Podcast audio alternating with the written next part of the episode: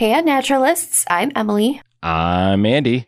And we are finally, finally, finally back after what seems like forever. An away. eternity? Yeah. Well, maybe we should give a brief explanation here because this has been quite an odyssey. So, wh- what was the first thing that happened? Your kid destroyed your laptop, right? Yeah. Unintentionally. Unintentionally spilled like an entire glass of water on it. I tried to give it a rice bath, but like it was it was not coming back, so that happened. Laptops are expensive, so it took me a hot minute to be able to buy a new one. then you finally got a new one and it didn't work. Oh yeah, I forgot about that. Yeah, so I ordered one, got it in the mail, didn't work. So I had to actually like drive my ass to the Apple store to exchange it. And then that one worked. And then we were set up to record last weekend. And my computer wasn't working. Yeah, we had like super major technical difficulties.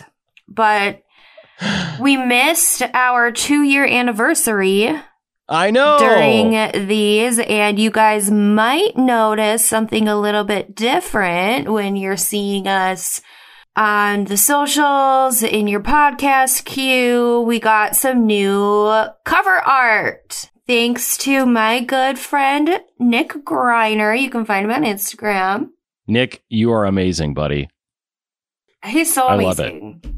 I remember when we were first starting the podcast and I was asking him to design like our first cover art and I had this like super weird um just like scratch like chicken scratch idea of what I wanted and like it was not very well done at all and he made it come to life and it's awesome.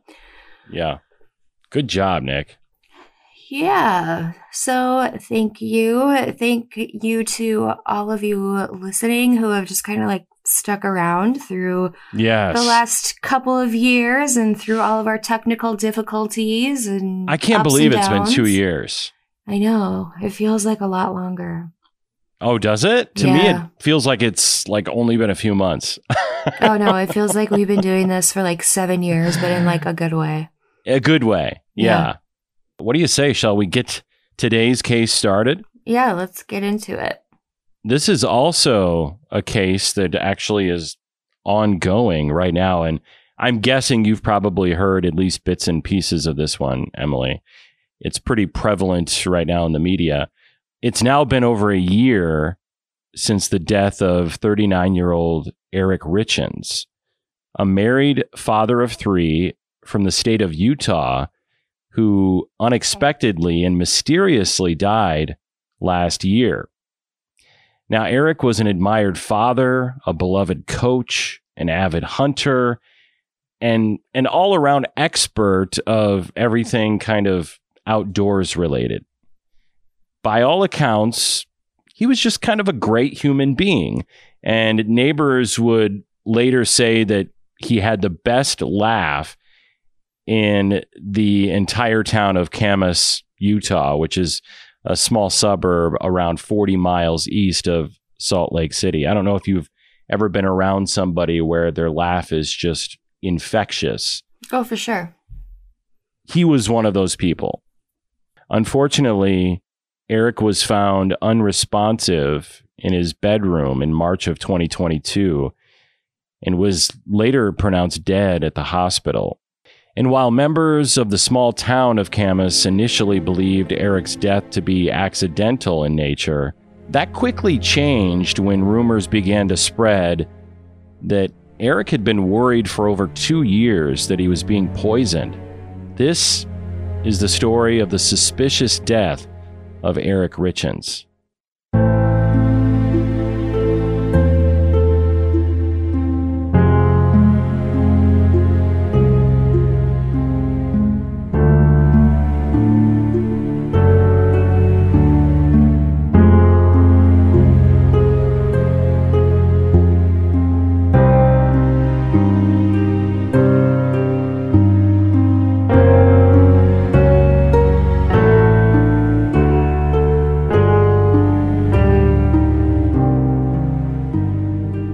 Eric was born on May 13th, 1982, to parents Gene and Linda Richins. He was the oldest in his group of siblings and had two younger sisters, Katie and Amy, which both of them will come into our story a little bit later. Eric was born into one of those families that you often see in small town America. They wielded a lot of power in their community and had a lot of respect. So much so that many of the town of Summit, Utah's buildings and streets were named after the Richins. But it wasn't like people resented them or anything. For all intents and purposes, they were beloved members of the small community. But it just kind of paints a picture of the family he grew up in. Mm-hmm. And he also grew up playing a lot of sports, learning the family trade, which was cattle ranching. And like the majority of people living in the state of Utah, he was a member, along with his family, of the LDS Church, also known as the Mormons. When most Mormon men come of age, they do a mission trip to different parts of the world. And Eric went to Mexico, where he helped build things for the local population down there and also learned Spanish in the process. He actually later minored in Spanish at the University of Utah and majored in international studies. I also discovered that it was around this time that Eric met and eventually married a woman named Julie Jorgensen. It was later said that the reason Eric made his second wife, Kouri, sign a prenup was due to the bad experience he had with Julie. I guess their marriage only lasted four years and they divorced in 2009. Mm-hmm. Which, as we've been hearing a lot about this story in the media the last couple of weeks or so, I didn't even know that he was married previously. Just as a side note, sadly, while I was looking into his first marriage, I learned that Julie actually died two years after their divorce in a fiery car crash when she was apparently rear ended at an extremely high speed. So she's been passed away since 2011. Wow. And despite having the setback of a divorce at a young age, Eric was a driven guy.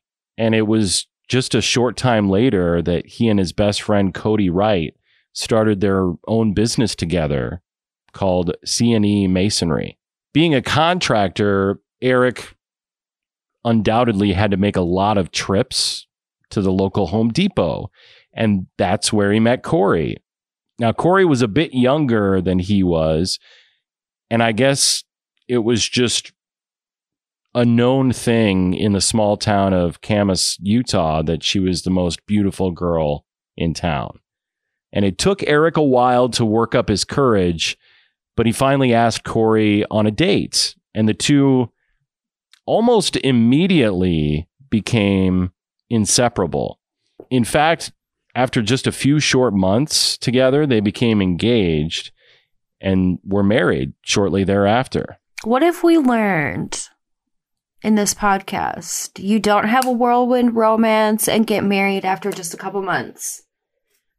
It's not a good idea yeah, very rarely do you hear that working out for people. Like how often I I've heard about people getting married, you know, on a drop of a dime like that and I can't remember it working out for any of them. yeah. I mean, I got engaged after just 6 months of being with someone and we didn't even make it to the marriage part, thank God. So Same. One item of note here though we already briefly touched on this, but I wanted to elaborate. The day before Eric and Kouri were married in 2013, Eric's mother, Linda, approached Kouri with a prenuptial agreement. Now, I can imagine that Kouri was maybe a little out of sorts when this happened because kind of out of place for, you know, your future husband's mother to be handling the prenup details. Yeah, that's weird. I mean, usually couples deal with that themselves if they do a prenup. Yeah. You know, they deal it with it themselves and a lawyer before marriage without dragging their family members into it. But Eric's mom explained because of everything that had happened in his first marriage, she was just looking out for him. And Eric had done pretty well for himself. His business, C&E Masonry, was making bank, and the prenup was desi- devised to protect his assets that he had already made in his business. Now, this prenup stated that neither Eric nor Kouri would have any rights to present or future assets from the other if they were to get divorced. However, they would be granted those assets if one of them were to unexpectedly pass away. Mm-hmm. And Eric's business was included in these assets, which at the time was allocated at about two and a half million dollars. At the time of his death, I, I believe it was over three million. So on paper, Eric and Kouri, I would say, had a picturesque American marriage. They had three beautiful children, a nice home, lived in a safe community surrounded by family and the friends that they loved. And for the first few years of marriage, everything seemed to be going pretty great. In fact, Kouri actually left her job as a cashier at the Home Depot and I guess she became a pretty successful realtor in her own right, selling some of the priciest homes in the Salt Lake City metro. Wow. And even though Eric was a busy guy running his masonry company, and doing everything else, he was still said to be an amazing father. The couple had three boys. They were all pretty close together in ages. And Eric was a devoted dad who coached all three of them in multiple sports and often took them out hunting as well. But in 2020, that's when things began to get a little weird. I guess that actually that's when things began. I think to things a, got a, a little, weird, weird for everybody in 2020. yeah. Pretty much everybody on the planet, thanks to COVID 19 and all of the lockdowns. But before the whole world was shut down, I guess Eric and Kouri were able to take a romantic vacation together to Greece. Hmm. I would love to go to Greece. Greece would be amazing. I heard they have really good food there and obviously all the history, you know, with like the Parthenon and all that stuff too. So while they were in Greece, Amy Eric's younger sister got a call from him one night. Now, she thought this was kind of strange because although her and her brother were pretty close, she wasn't expecting a random call from him while he was half a world away, as they had already discussed that he would be checking in with her when he got back home to Utah. I don't know if she was watching the boys or what, but yeah. so she gets this call from him and he seemed aghast. He told Amy that Kouri had fixed him a drink earlier in the day, and after he finished it, he became extremely sick. And even though the two had a seemingly perfect marriage, Eric had this almost inexplicable feeling that Kouri had poisoned his drink. Hmm. Pretty serious allegation, I would say. Yeah. I mean, especially because he didn't say that like their marriage, like they were having problems or anything. not that I know of. Yeah. maybe he had confided a few things to his sister previously. I'm not sure about that, but I don't know. If if I were on a romantic getaway with my significant other, I almost don't even remember what those are like anymore. But if I were and I got sick, I don't think I would directly insinuate that she had poisoned me. Right. I would probably think that maybe it was the booze, something in the water, you're in a foreign country, Yeah. maybe it was a dirty glass, something like that. Anything other than her trying to poison me. That wouldn't be my go-to. Right. That would be pretty far down the list. Right. So it makes you wonder like what was going on that like that was the logical explanation for him. Yeah. That's exactly what I have in my notes here. I was going to say, leads me to believe that maybe there was something going on between the quote unquote perfect couple that we aren't privy to here. Yeah. Whatever it was that happened during that trip, Eric ended up recovering and never mentioned his suspicions to Kouri. And the two went back to Utah. But I got to think, even though he may have thought that maybe he blew it out of proportion or maybe imagined it, that there was a lingering feeling in the back of his mind that Kouri did, in fact, try to poison him. Mhm. And that feeling would begin to grow as time went on.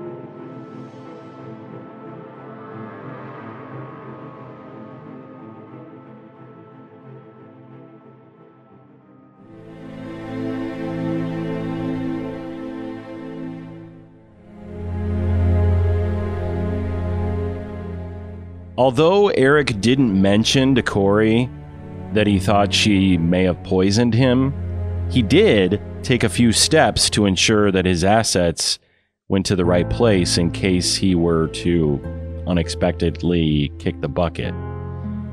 Later in 2020, he drew up a new living trust without telling his wife. In the trust, he transferred his homes, personal property, vehicles, and his share of the masonry business into this new trust and also made his other sister, Katie, a full controlling partner over the trust should he pass away. At least from an outsider's perspective, not really much happened in the next two years of the marriage in terms of like red flags. Who the hell knows what was going on behind the scenes? But in 2022, Eric again began voicing his suspicions that Kouri may be trying to kill him. They had been fighting for months about whether or not to buy this large mansion in a nearby town of Midway that was for sale. Kouri wanted it, and Eric thought it was a risky investment and kind of a waste of their personal funds. Yeah. Kouri wanted to buy the home, renovate it, and flip it for a bigger profit. But Eric was kind of conservative with his money. He was pretty hesitant about this, as it cost $2 million, and in his mind, not exactly the right thing to be investing in. Another weird thing that happened that year, just a few months before Eric's untimely death, actually, was that his business partner, Cody Wright, received a notification that Kouri had logged in to the company's insurance policy and taken Cody off of it, making her the sole beneficiary aside from Eric on the policy. Say it with me. Sus. Cody told Eric about this change, and I guess they immediately switched it back. But as a precaution, they also took Kouri off the policy entirely. Hmm. Probably one of the biggest red flags you can have, Yeah. in my estimation. you know, perhaps.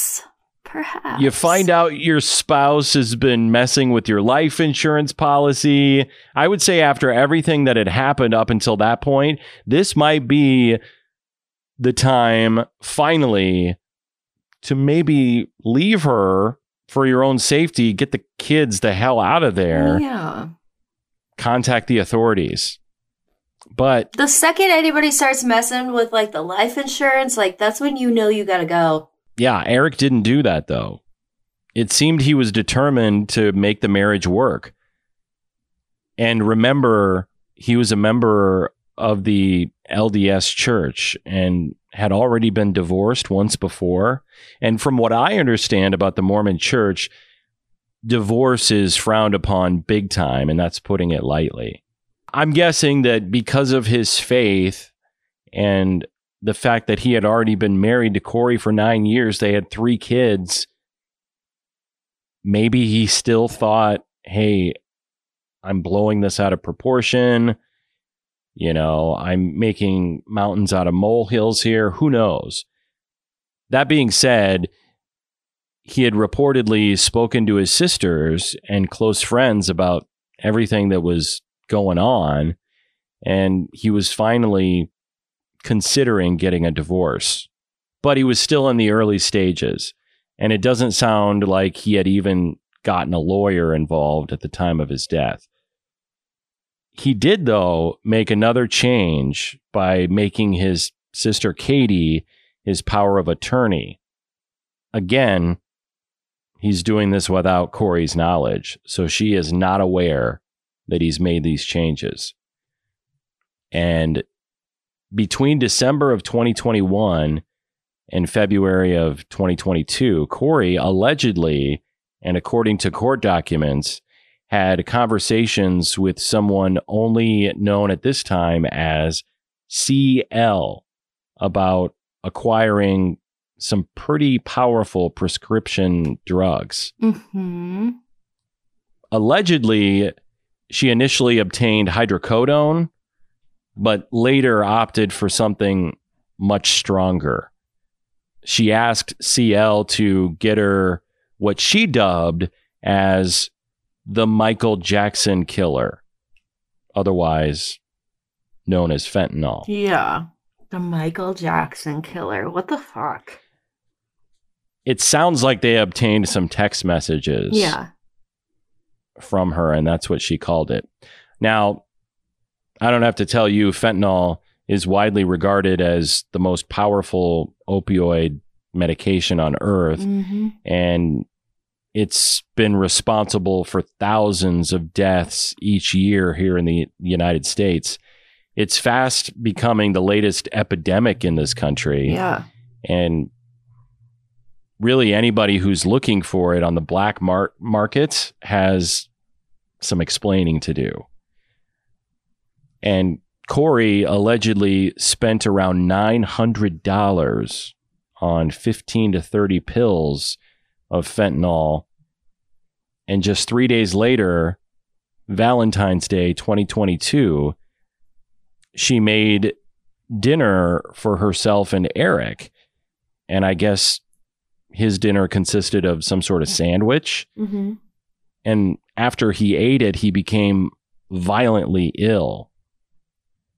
So ill that he even made a phone call to his friend and partner Cody telling him of this. And I'm guessing that by this time, Cody was already super sus of Kouri and was thinking, dude, get the fuck out of there. Yeah. You know? It got so bad that he had to use one of his son's EpiPens to counteract the drug that he had taken, even though he didn't know what drug he had been poisoned with. Yeah. But he also took some Benadryl as well and then apparently passed out for a while. Later, he confided to his sisters, Katie and Amy, that, quote, if anything happened and I die, Kouri is the killer. End quote. Well, that's, I mean, pretty damning evidence against her against her right there, I would say. Yeah.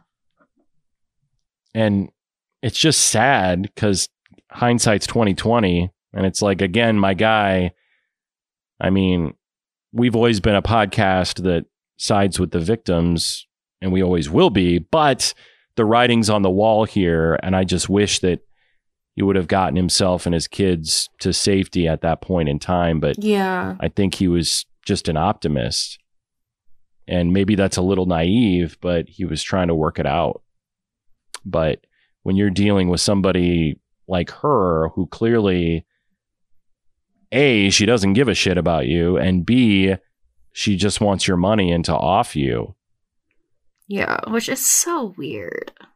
yeah but it happens so often. I know, I mean, uh, it's but it- it will- it's just crazy. It will never make sense to me.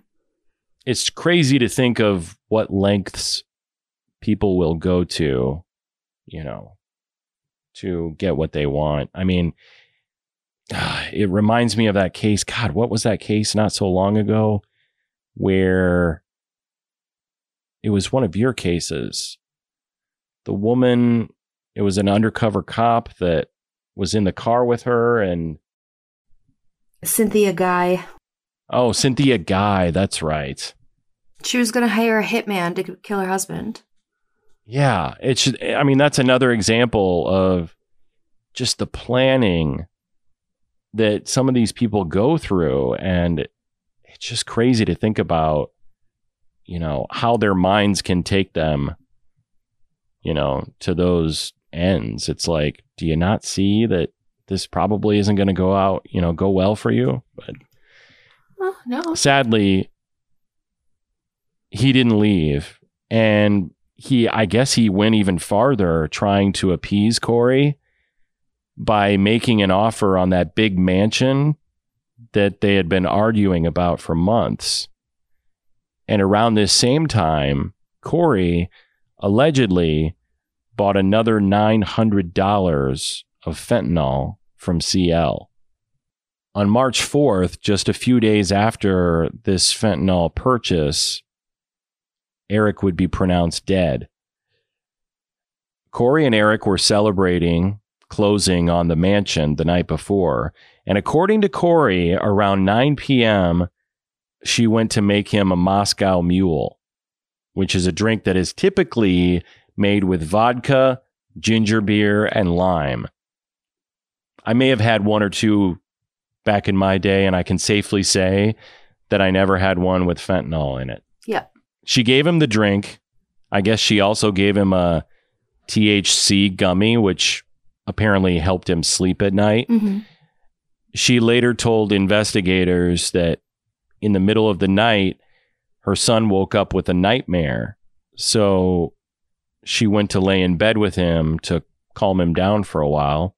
She told investigators that when she went back to bed with Eric around 3 a.m., his body was cold and he wasn't breathing. So Kouri called 911, told the uh, dispatcher that she attempted CPR, but to no avail. Mm. Now, later when paramedics arrived, it did not look like it CPR had been administered, and there was actually blood coming out of his mouth. And because of his relatively young age, Eric's death was obviously investigated, and it was found that he had five times the amount of fatal fentanyl in his system at the time of his death. Five times. That's a lot. And it really doesn't take much to kill a person either. No. Well, in these days, sometimes like when you when someone is trying to purchase another drug off the black market, sometimes a tiny amount of fentanyl can be laced in there Mhm. and they die from just a very small amount. So five times the amount that's fatal for you, I think that's probably going to kill you pretty quickly. And Kouri was asked if Eric had a drug problem. And she told investigators that he was addicted to pain pills in high school, but she wasn't aware that he was on any kind of pain pills at the time. Plus, that's something that Eric's family vehemently denies to this day, I might add. That he they would was- probably know that he was addicted to pills in high school. And she didn't even know him in high school. So I think she was, you know, allegedly saying that to start to make the argument in investigators' mind that maybe, you know, he had an issue yeah. with pain pills and drugs. Also, Kouri reportedly had a gathering at her home the very next day. And I think initially this gathering was supposed to be, I mean, I'm not sure if this has ever happened it, with your loved ones, but I know if sometimes in my family, if a loved one dies, everybody in the family kind of congregates together the next day or in the following days just to be around each other, you know? And that's what was going on initially. But during this gathering, she was seen drinking and celebrating that she and Eric had closed on the mansion and not even really mentioning or mourning the sudden death of her husband of nine years. Apparently, Eric's sister, Katie, was also in attendance at this gathering. And she was like, oh, hell no. And went the fuck off on Kouri. I'm sure. As one does. Saying everything that she had been probably wanting to say to her for years. Yeah. Remember, Eric had been confiding to her about his suspicions of Kouri. So she goes off and also gave Kouri a bit of shock by revealing that, oh, yeah, guess what? You're no longer the beneficiary on Eric's life insurance policy, bitch. this enraged Kouri, and apparently the two got in an all out brawl in the home, and the cops had to eventually show up and break them apart. Oh my God. The day after he died. Now, I can understand it from Katie's perspective. Yeah. She probably went there saying to herself, This woman killed my brother. Yeah.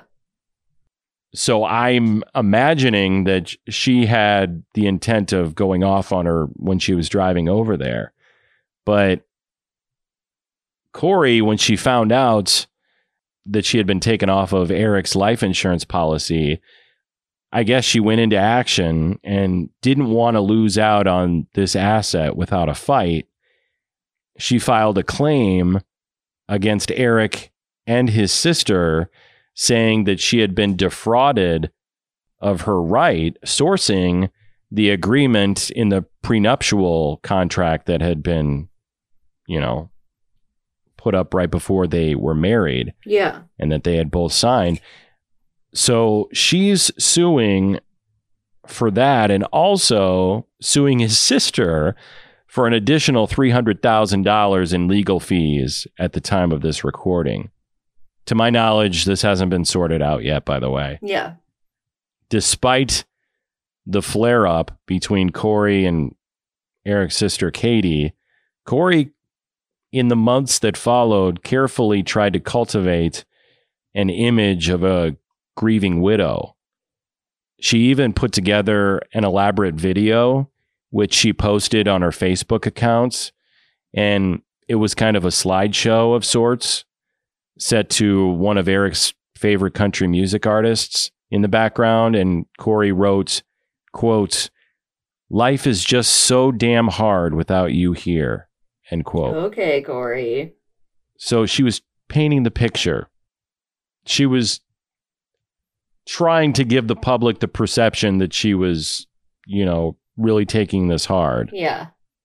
And also, according to Kouri, to help her three boys cope with their father's death, she wrote them a children's book titled Are You With Me? Now, I'm not sure if you've seen this book or not, but it features kind of a cartoonish drawing of Eric on the cover as an angel with wings watching his sons play soccer on the field below. She even dedicated the book to him, saying, quote, dedicated to my amazing husband and a wonderful father, end quote. And up until very recently, this book was still available for purchase on Amazon with customers praising Kouri for her bravery and, you know, helping other families handle grief. She was getting five star reviews, but that book has since been taken down because just a few days ago, Kouri Richins was arrested for the murder of her husband Eric, along with possession with the intent to distribute a dangerous substance. Thank Hmm. God. She fucked around and now she's finding out. I was just going to say that. I had that money notes. Yeah. Fuck around and find out. That's what happens. You know? And then to continue to try and profit off your husband's death by writing that children's book is just there are some depths people are just willing to go headfirst. Sink to, yeah. you know the saying, you know the words. No. I know what you mean. You're picking up what I'm putting down. I'm I, I'm getting this vibe that you're throwing down. Yeah, there's not a whole lot known about Kouri's life before she met Eric, but clearly we don't have the full picture of who she was as a per- person here Yeah. because somebody doesn't all of the sudden become a person willing to commit murder like this.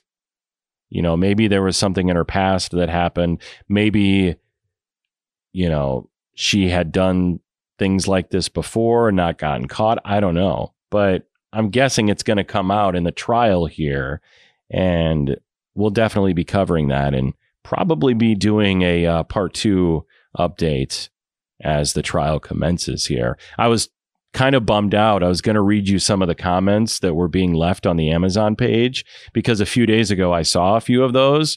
And just like if you remember the Eric Mond case, the guy who was the um, the car dealership guy who hired the hitman, and then he left a a Google review for them, praising them for doing a great job. There were some pretty hilarious comments on here as well that um, you know, just kind of uh, provide a little bit of levity. But um, now it says, sorry, we couldn't find this page. Something tells me that book isn't going to be up anytime soon. Or ever. Probably not. But there you go. First case back. And boy, is it a doozy. The uh, case of Eric Richins and his untimely death. What do you think? I think it's a super bummer. Like, you gotta feel bad for the kid. Yeah, he had three boys. You know, like their dad died, and now, like, it's all gonna come out that, like, their mom fucking poisoned him, and then now she's gonna be going to prison for the rest of her life. So they're, they're kind of orphans. Yeah.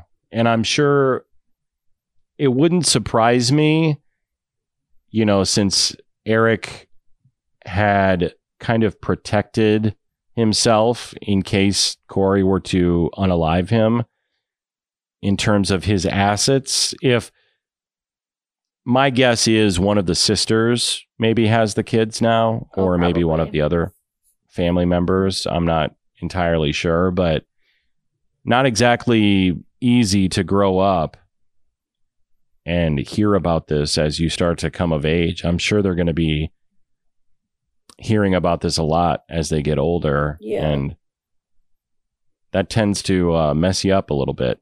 A little bit. So hopefully all goes well with the family and they certainly don't need anything more terrible to happen in their life. But this trial is going to be pretty crazy, I'm guessing. So we'll keep you guys posted on that on our podcast and also on our socials, Emily. Yeah, We still we still have socials, right? I'm not sure. It's been so long. we do. You can come hang out with us on Instagram at Unnatural the Podcast. We have a Facebook page, Unnatural, a true crime podcast. And you can also send us a Gmail, unnaturalthepodcast at gmail.com. Also consider signing up for our Patreon page where you can get early access to ad-free episodes, bonus content, and more. That's patreon.com slash unnaturalthepod. I was going to ask you. I found that it's like a missing recording. You know how sometimes a band has this recording and you hear it years later or whatever. It's it almost feels like one of those because I recorded an entire podcast before you were able to get your laptop back and I hated it. It was terrible. but I could put it on the Patreon to see what people think about it. You could. You should probably. Should I put it on there, you think? Mm-hmm. Oh man. It's just weird. It, it it was weird doing it because you weren't there Yeah. and I didn't get I didn't get your little comments, you know. We didn't have the back and forth. We didn't have any outtakes. Just didn't feel right. But we're But back. now it does. Everything feels right again. Everything is right in the world again. Yes. Well, we are back, hopefully to stay. And we will talk to you all next week. But in the meantime, be sure you make good choices. And don't get got. Bye.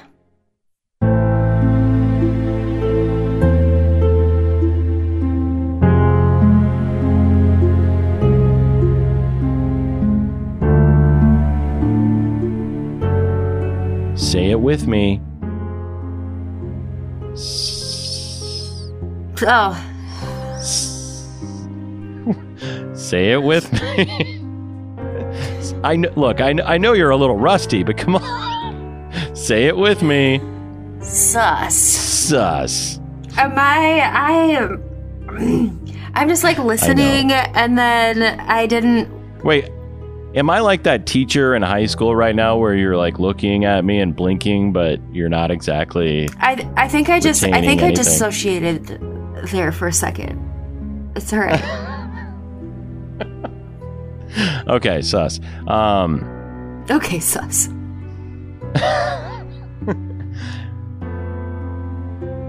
couple of weeks or so, I didn't even know that he was married previously. Oh.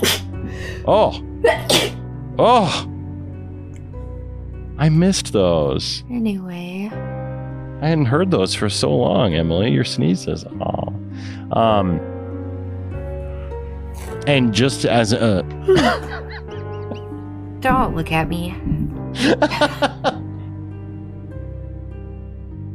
but Eric was kind of conservative with his money. He was pretty hesitant about this.